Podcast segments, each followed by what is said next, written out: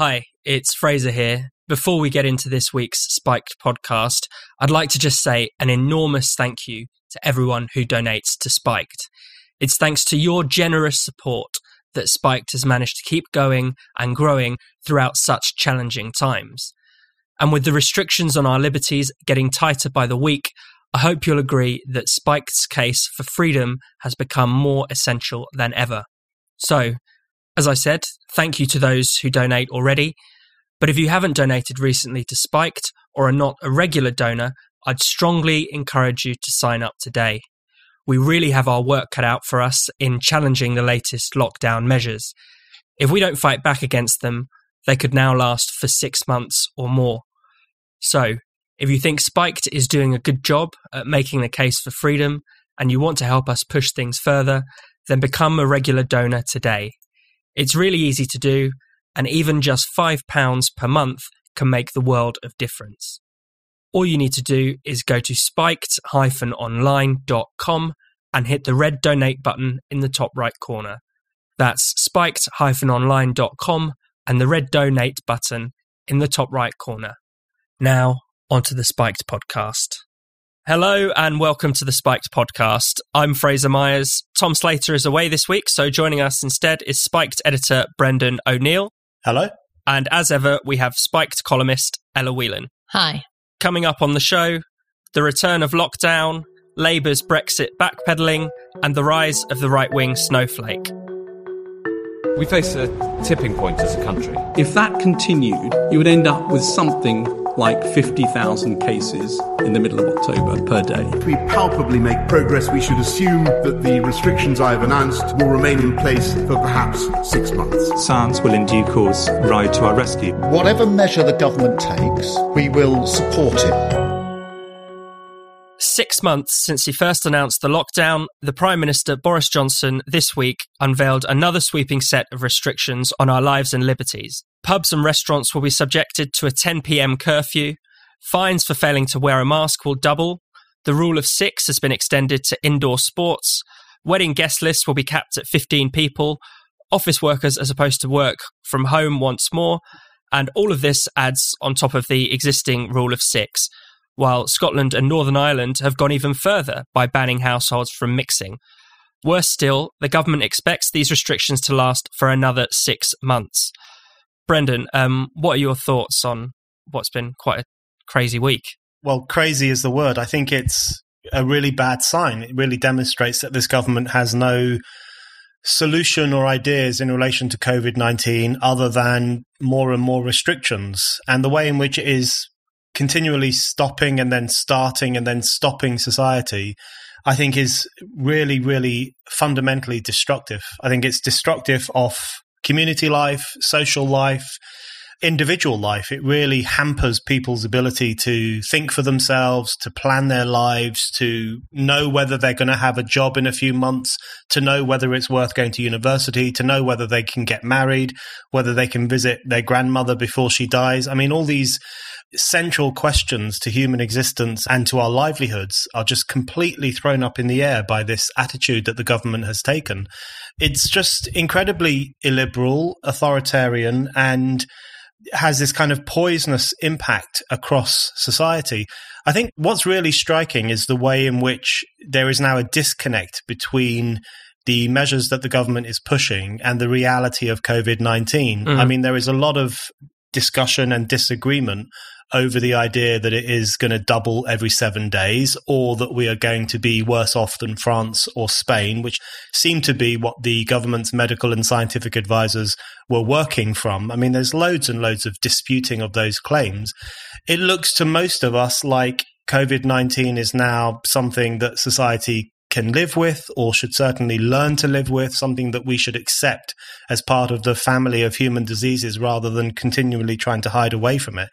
So there is a disconnect between the reality of COVID, which is that it is making far less of an impact than it did six months ago, and how the government is behaving. And I think what that really demonstrates is that the government is kind of on autopilot. It is responding in a way that conforms to all the pre existing prejudices that were around long before COVID 19. The idea that you're better safe than sorry, the politics of fear, risk aversion, and just complete and utter official distrust in ordinary people and our ability to take precautions where necessary and to live freely the rest of the time. So it strikes me increasingly that the response to COVID 19 is being driven by politics rather than by science.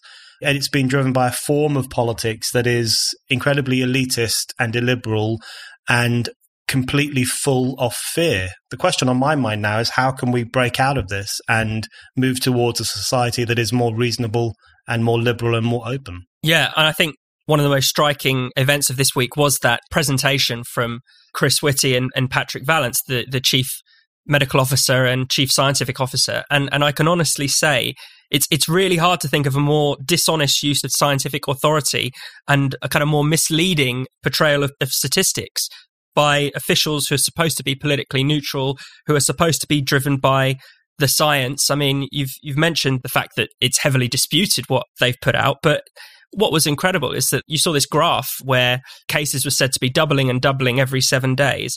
Now, Vallance stressed that this was not a prediction, but he knew that that's what was going to get picked up by the news. He knew that that was the kind of headline figure from the discussion. And obviously, that's what the press ran with. I mean, the BBC, to their credit, actually reported that insiders say that they used this graph explicitly to influence behavior, which is a polite way of saying to try and scare us shitless. But it's incredible to see any kind of professional adult, let alone the chief scientific and medical officers, put their name to something so demonstrably nonsensical to say that this is the science when really what they're doing is essentially propaganda. You know, they're trying to influence our behavior. They were quite clearly trying to lay the groundwork for the restrictions that the prime minister was to introduce the next day. And I think this is in- incredibly shocking. Ella as a like lay person, as everyone likes calling themselves these days, it's genuinely very hard to figure out how worried you should be, how blasé you should be. And part of the problem then is you really are just forcibly beholden to the varying and unpredictable pronouncements from a government that clearly isn't in control of its own plans, or even if it has plans. And it's very disempowering for people. Part of the problem is not just that people feel isolated socially or have very real issues like they can't make rent because you know the, this new furlough scheme that's coming on that's 77% you know people need that last percentage a lot of them to get on in their lives and want to go back to work. But on a kind of more political level feeling completely out of control of your life to the point at which there is no point making any plans in the next 6 months because you are at the whim not of a government making decisions about what's best to keep us safe, but on the political whim of Boris Johnson, Matt Hancock, and maybe a few others, is really bad news for democracy. The thing that I've been thinking about is how do you fight back against this? Because I think some of the things that make this picture a bit difficult is that as much as you can trust polls, they sort of constantly show that lots of people are in favor of some manner of not lockdown, but restriction, that obviously a lot of people are very understandably frightened, that actually, in a more positive way, lots of people, you know, want this to be over. And so are weighing up things and saying, sure, okay, you tell me I've got to stay at home. If that means that I can see my family by Christmas, fine, I'll do it. But it's how do you tap into the kind of sensible desire of people for this whole fiasco to be over and dig down into the right kind of not data, but the actual, you know, the situation that's really going on. Is this a big threat? Is this not a big threat? I think people are like using the scientists that they want to use and using their favorite commentator. But what kind of wrestling back that information and saying what's actually going on? And more importantly, Brendan made the point, how are we going to live with this? Because all along we've been told that this virus is not going to magically disappear by September or Christmas. So what level of risk are we willing to accept? What level of sort of openness in society do we want to get back to? No one's asking these questions anymore. We just have to kind of swallow whatever crap they come up with in a press conference. And that is incredibly disempowering. Brendan, I wanted to ask you, you know, how do we fight back against this? What what does the kind of opposition look like? Yeah, I think that's a that's a really important question and a difficult one to answer for the reasons that Ella outlined, which is, you know, there's a large amount of public support for these measures. Now, I think that has to be taken with a pinch of salt. That's my view for the most important reason because the public has effectively been decommissioned. There is no public in the UK at the moment. There are no spaces in which people can have political gatherings or rallies. Many people are still working from home, which means you don't have those kind of water cooler discussions or post work drinks in which people share their views and develop their views. Many of the outlets for the constitution of public life have just been ripped apart. So I think that's one important thing. One thing that really winds me up is the way in which you know, the remain leaning sections of the political class are suddenly very, very interested in public opinion now that the public has effectively been broken down and atomized and sent off into their own little bubbles. They weren't interested in public opinion when it was freely expressed, freely constituted, and very clearly stated in terms of the vote for Brexit. So I think a bit of skepticism is necessary in relation to the public opinion thing. However, it does seem to be the case that at least publicly people are saying that they support these measures. And that is a problem. That's a problem because it means that people like us haven't won the argument. And in terms of how to push back against it, one thing I would say, I think it's really important that we don't become like Extinction Rebellion, having these kind of stunts, you know, anti lockdown stunts, and not even caring about the fact that the majority of the people are not really coming along with you for the political ride.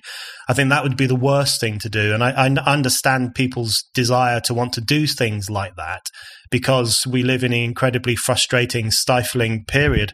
I think the key approach that we have to take is just to argue for the reconstitution of a public sphere, to argue for more parliamentary scrutiny, more democracy in parliament. I know there's going to be a bit of a rebellion over parliamentary scrutiny next week, and to make the case for reason and freedom as as clearly as we can really, as Ella says, really dig down into the data, get all those facts, demonstrate that COVID 19 is not as dangerous now as it was six months ago, and constantly reiterate the argument for freedom and people being in control of their lives. I think that's really the only way to do it. And, and to do that in as many public spheres as are currently open and to do it in as democratic a way as possible so that we avoid lashing out. I think. I think lashing out against the lockdown would probably be the worst thing. The way I see things going, I think on an individual level, people will start breaking the rules because people can't live like this. Mm. People in Scotland are going to visit other people's households. People in England are going to drink later than 10 p.m. and have gatherings of more than six people. Of course they are. And I don't have a problem with any of that whatsoever. I think it's very positive. But alongside those individual acts of rebellion against these new rules, we also need a much more public democratic push for the recovery of public life and the recovery of people's liberties. I think that's the only way to do it. A lot of people use incognito mode for a variety of private reasons. Most people think that whatever you get up to is kept secret. But while the sites you visit might not get saved to your history, your internet service provider can still see every site you've ever visited. Even if you use incognito mode, even if you clear your history, and whether your provider is BT, Sky, or whoever. In the UK, your provider is required by law to store all of your metadata from the last year. But don't despair, there is a way to keep your data private. ExpressVPN is an app that reroutes and encrypts your internet connection through their secure servers so your internet provider can't see the sites you visit. Since I found out what data my ISP was keeping on me, I've started using ExpressVPN whenever I'm on my laptop for all my internet browsing. It's just safer that way. ExpressVPN will protect 100% of my data with its best in class encryption. That's why it's the number one rated VPN by CNET and Wired. It runs seamlessly in the background, there's no lagging or buffering, it's easy to use, tap one button and you're protected, and it's available on all your devices phones, computers, routers. Your whole family can be protected under just one subscription. So now's the time to go to expressvpn.com slash spiked and you can get an extra three months free on a one year package. That's expressvpn.com slash spiked. expressvpn.com slash spiked.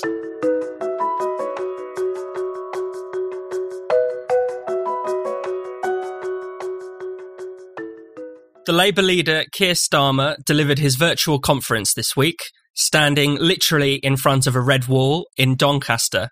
He pledged to offer, in the words of his new slogan, a new leadership. Much of Starmer's speech was an attempt to appeal to Labour's traditional working class voters, which it lost in the 2019 general election. Starmer said that when a party loses an election in a democracy, it deserves to lose. He declared that the Brexit debate and the argument between Leave and Remain were over.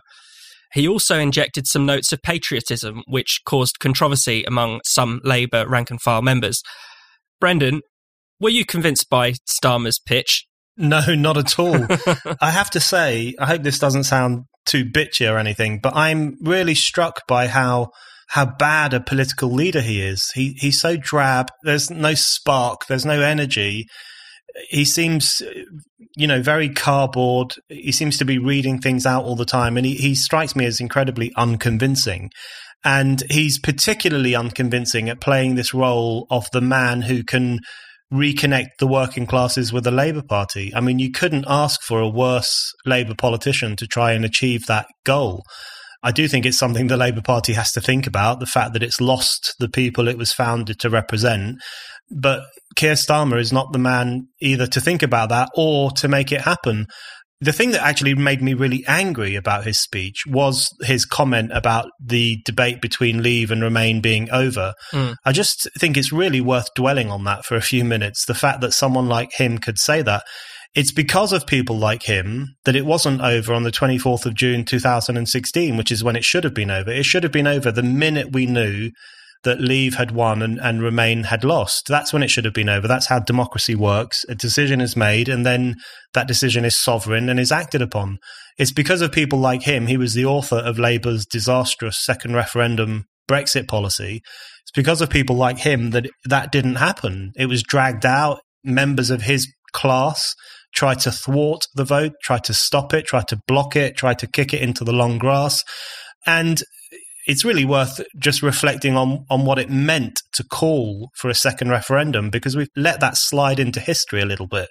You know, lots of Labour types, including radical Labour types, are now trying to distance themselves from the fact that they all supported a second referendum because I think at some level they recognise what a horrendous, abominable idea that was. You know, a second referendum would have entailed voiding the largest democratic vote in the history of this country. It would have been one of the worst attacks on democracy of modern times. I think they've slowly but surely come to realize that at some level and maybe are a bit shamed faced about it hmm. and want to consign it to the dustbin of history. But I don't think we should let them do that. And in the person of Keir Starmer, what we have is an incredibly metropolitan, well connected member of the political elite and one of the architects of the disastrous war on democracy, now trying to pose as the man who can rebuild the Red Wall and give the working classes more democratic power. Completely unconvincing. It's not going to happen. And voters aren't stupid. They're going to see straight through it. Ella, your thoughts? Well, also not to sound bitchy, but I, I actually think it, it's not crass to say or sort of superficial to say that Starmer is a uniquely unlikable person particularly for me because he embodies the desire at the heart of the Labour Party, which has been there for a very long time, this kind of petty bourgeois sensibility to just sort of get all the nastiness away, all of that Brexit stuff. We don't want to deal with it anymore. It, the debate's over, you know. None of that. We've got Daddy Starmer, lawyer, sensible, good on the books, to just come and sort everything out. And it really, he very much embodies that strand within the Labour Party that's always been there, which is not really wanting to get involved with the, you know, the cut and thrust of public life, the sometimes messy landscape of dealing with voters. and, you know, it's woodenness, yes, but it's also that kind of real and lasting disdain that is going to mean that they never move forward from this. And I'm glad of that because I'm, you know, none of us on this call, or not many people probably who read Spiked are fans of the Labour Party for that very reason that they've always put themselves at a kind of distance from the working man and woman. But in particular, you know, the whole discussion about patriotism as well as the Brexit bit really pissed me off because I think there's nothing good about having self loathing for a country that you live in. And Labour's ridicule of patriotic people in the past has been vile. You know, many people were reminded of the Emily Thornberry flag incident. But in his sort of nod to the kind of patriotic sentiment, the problem is it's so fake. And the, the problem is that you can see that it's not just spin, but it's this kind of sentiment that lots of Labour people have, Labour lefties and Blairites, that all you've got to do is just, you know, eat a bag of fish and chips and wink and a nod to the kind of Workington man or whatever stereotype you're mm-hmm. working with, and boom, the voters will come back to you. It's just a little flicker that reminded me what an insulting view Labour has always had of ordinary voters that you can see through Brexit and through all their dealings with voters in the last few years. The remarkable thing is, I think the Labour Party has convinced itself that if it tries to form a kind of unified bloc against Corbyn, you know, so if everyone just rows in behind Starmer and puts those bad old days behind them, that everything will be rosy. But in the, the party's response and Starmer's response to the coronavirus epidemic, you can just see that they've never been so irrelevant. I mean, he has nothing interesting to say about what the government's doing. You, I'm sort of crying out for an opposition for all the reasons we've talked about on this podcast for how badly the government is handling this. And the best he can do is say, well, I'm completely behind the government, but oh, you're not doing enough testing in this really kind of like petty kind of a way. So, is the question we've asked ourselves many times on Spiked is the Labour Party going to crumble or is it going to manage to still hold on? It's very hard to see how they can and Starmer can garner any kind of support, like even this kind of support that Corbyn had, because he's so empty and soulless. But more importantly, the Labour Party has come to the kind of zenith of its soullessness in the fact that it just can't get on board with what is contemporary politics these days, which is a focus on democracy and interest in the public and discussions about what a new future would hold have to involve those issues. Just want to pick up on what you're saying about uh, patriotism and things like that. It does feel just very heavily focus group. You know, some advisors obviously said to them, "Oh, you know what people like? They like patriotism. Oh, do you know what they also like? They like families. So let's talk a bit about families, but it doesn't really have any content or or meaning behind it. You might as well say, oh, people like their pets. Why don't you why don't you give a speech about pets and being nice to pets or something? It's it's literally that kind of vapid. It's almost like if they'd told him to wear a football shirt in the speech, he would have done it. It's like it was that crass. Yeah, yeah. And in terms of the opposition, I think Keir Starmer summed it up best himself when on Andrew Marr he said this was before the government had announced any restrictions he said whatever measures the government takes we will support them and you're thinking you you haven't even heard what they might be. You, know, the government might have introduced a full on lockdown, you know, martial law on the streets, but but thankfully Keir Starmer is, is going to be there to back them up, whatever whatever measures they take. And that really is quite a frightening position for us to be in, where you know we have both a useless government and an equally useless opposition, not really offering any kind of leadership at such a crucial time. Brendan. I agree. I think w- what really struck me about the the patriotism and the community and the family stuff is exactly that it just came off as so hollow and practiced and spun uh, you know, just slogans essentially. And again, once again, coming from someone like Keir Starmer, just completely unconvincing. I mean, this is a man who was central to the political class's mission over the past four years, which essentially said Britain is a rubbish country. We can't do it alone. We have to be tied to the European Union or else we're finished. British exceptionalism is a myth and all these things. Just their argument against enacting the largest democratic vote in history really hinged on the idea that Britain isn't really up to much. I think that's one thing that people did definitely bristle against. You know, I, I think there are so many people out there who really bristle against the kind of Britain bashing that has become fashionable both on the radical left, who are obsessed with colonialism and slavery in a really strange, regressive way, and on the kind of supposedly centrist left, who have spent a long time saying Britain is not capable of being an independent country and therefore we have to tie ourselves to Brussels for the rest of time. Those two different strands of anti British sentiment, I think that definitely switched off loads and loads of people who feel an attachment to the country and an attachment to their communities. The problem with someone like Keir Starmer, he cannot convincingly embody those values for so many different reasons. And the Labour Party doesn't understand them. If you say that many British people feel patriotic, they think you mean that British people have got the St. George's flag in their window and sing Land of Hope and Glory every evening.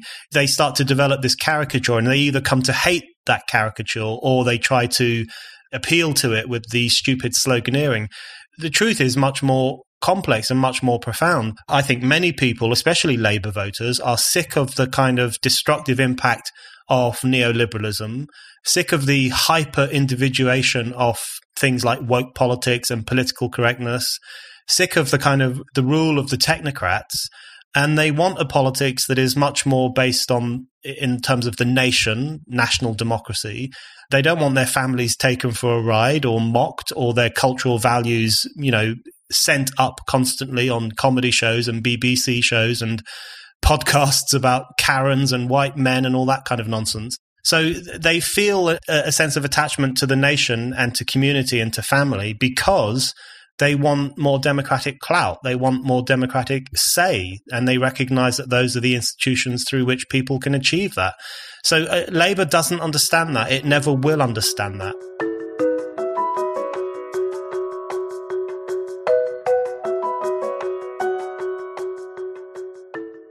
You're listening to the Spiked podcast. It's Fraser here with another quick reminder, if you haven't already, to consider giving Spiked a donation. All of our content is free, and we want to keep it free so we can spread our pro liberty, pro democracy message as wide as possible. But we can only do that with your support. If you'd like to make a donation, it's easy. Just go to spiked-online.com and click the red donate button in the top right corner. That's spiked-online.com and the red donate button in the top right corner. Now, back to the show.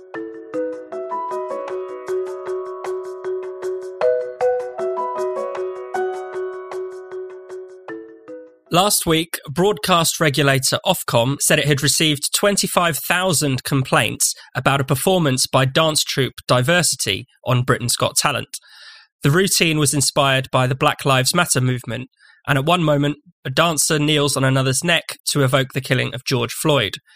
This week, Ofcom said it had received nearly 2,000 complaints about Alesha Dixon's Black Lives Matter inspired necklace, again on Britain's Got Talent. Complaints also flooded in for Frankie Boyle's BBC Two comedy show, New World Order, after a comedian joked about killing Whitey. And across the pond, politicians have been getting angry about the French film Cuties, which is streamed on Netflix. The film is about the pressures put on young girls in a society which sexualizes them. But Republican Senator Ted Cruz called on the Department of Justice to investigate the film as child pornography. So, Ella, are we witnessing the rise of what we might call the right wing snowflake? well, I think the only thing I'd call into question there is the rise, because this has been going on for quite a while. The sort of to and fro of so called snowflakes on both sides of the right and left has been happening since the kind of fury of Donald Trump and his first election, but also before then, you've had this kind of spat where identity politics has inspired some people in society to descend into kind of tit for tat bickering about who can get who cancelled, who can cause the most outrage.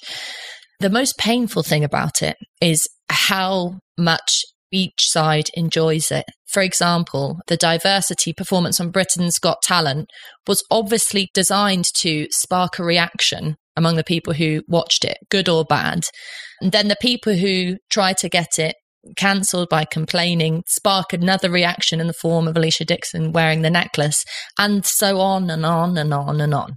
And it's this kind of very petty cycle of the people who complain enjoy the process as much as the people who get complained about. And it's a very superficial way of dealing with actually quite serious issues in politics. So the question, for example, of racism and how to deal with it and the murder of George Floyd is rather depressing to see that descend into a debate about whether or not someone is allowed to wear a bejeweled necklace, BLM necklace, on a popular British television show the thing that I think we always have to remind people is that despite the fact that you might shout at the telly at a various number of things, that freedom of speech applies as much to the most heinous right wingers as it does the most pathetic uh, liberal lefties.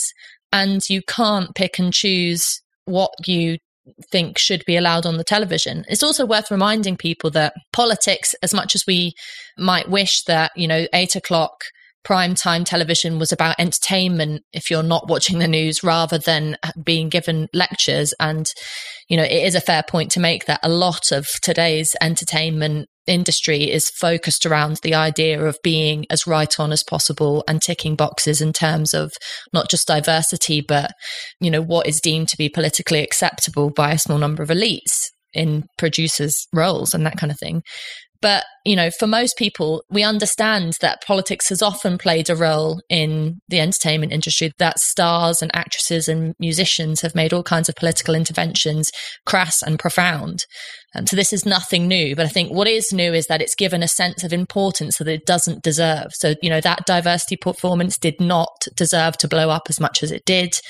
Cuties, for example, is a, by all intents and purposes, as I've read reviews from different numbers of people's, quite an interesting film. Did not deserve the kind of ridiculous infamy that it got for being, you know, described as sort of paedophilic people just need to calm down and be sensible and remember that freedom of speech comes with, for us anyway, it spiked no ifs and no buts. Yeah, I, I, agree completely. I mean, I can understand why people might be annoyed by the saturation of particularly Black Lives Matter, where, you know, it's still a major part of all football programming and all, all of that. And, you know, now obviously it seems to be a weekly feature on Britain's Got Talent, one of the most popular shows on TV. But I d- I don't understand how people can, with a straight face, say that it's offensive.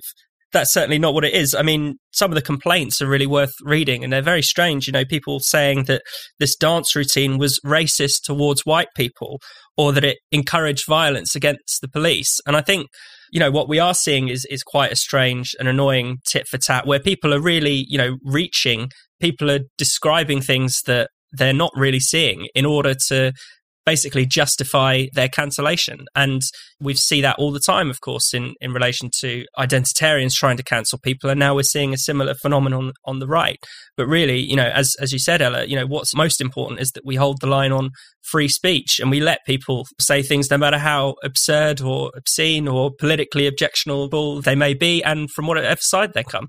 Brendan. I think that's right. And I think people have every right to question this kind of relentless mainstreaming of Black Lives Matter. I mean, it's extraordinary. It's moved across the world like this kind of imperial juggernaut, destroying everything in its wake. I mean, it's it's everywhere. It's it's it's almost the law now that you have to bow down to Black Lives Matter, whether you're a football game or you're a politician or you're a, a mainstream primetime entertainment program like Britain's Got Talent. So that's definitely worth talking about and asking questions about. For me, it shows that just how ridiculous Black Lives Matter has become. The idea that this is some kind of radical movement for social justice and for upending the history of colonialism and empire and everything else. And yet it can be featured on the blandest entertainment show in Britain at the moment, Britain's Got Talent. And it can be featured around the neck of Alesha Dixon, who is just, you know, a fairly run of the mill entertainment person. I mean, it, it, just doesn't stack up. So there is stuff there to be talked about. But this reaction from right wingers is just so completely ridiculous and completely over the top. And if anything, at the moment anyway, they're behaving worse than left wing so called snowflakes because they are bombarding Ofcom with thousands and thousands of complaints to try and get people reprimanded essentially for having a dance featuring Black Lives Matter. The cuties controversy was even more surreal, where they were, you know, seriously referring to this quite interesting film, this coming of age film. They were referring to it as child pornography, and it is absolutely nothing of the sort. So th- they've become really unhinged.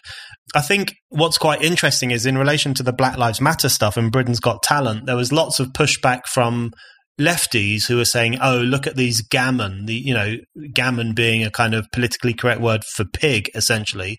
Look at these pigs phoning Ofcom and trying to get something banned.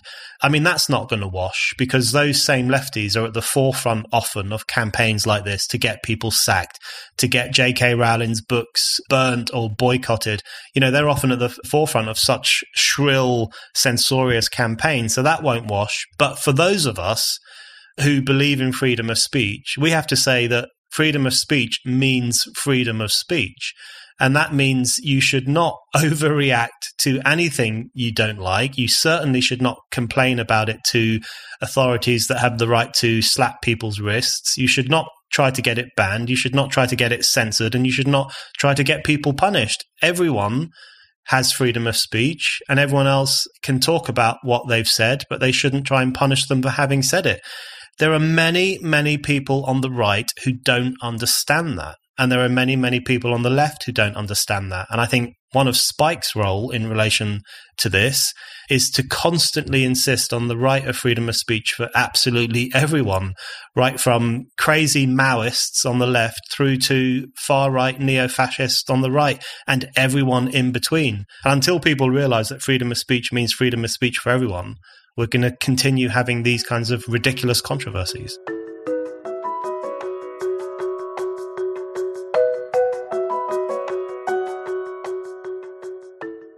Thanks for listening to the Spiked podcast. We'll be back next week. If you enjoyed the show, why not check out some of Spike's other podcasts in the meantime?